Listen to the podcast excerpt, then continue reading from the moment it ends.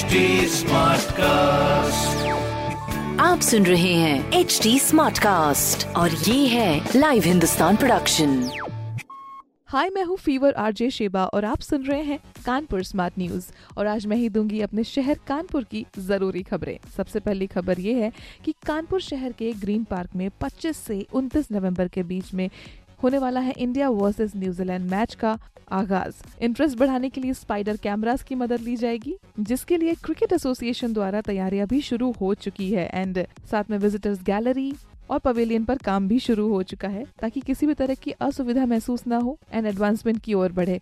अगली खबर यह है कि कानपुर में लाटूश रोड से जीएन के इंटर कॉलेज तक बनाई जाएगी दो किलोमीटर लंबी एलिवेटेड रोड जिसके लिए शासन को प्रस्ताव भेजा जा चुका है। इससे काफ़ी आने जाने वाले लोगों को मदद मिलेगी। जाम भी कम लगेगा और अगली खबर यह है कि कानपुर के होटल रेस्टोरेंट और दुकानों के लिए F S S A I registration compulsory कर दिया जाएगा। एक अक्टूबर से बिना पंजीयन नंबर के कोई भी प्रकार के फ़ूड आइटम्स नहीं बेचे जा सकेंगे। ये बहुत ही ज़्यादा ज़रूरी है सेफ्टी और सुरक्षा का ध्यान रखते हुए। हम जहाँ पर हेल्थ की तरफ़ ध्यान दे रहे हैं, वहाँ पर बेसिक जो हेल्थ हमारा बनाता है, फ़ूड, उस पर ध्यान देना बहुत ज़रूरी है। तो इस तरह की खबरों के लिए पढ़ते रहिए हिंदुस्तान अखबार।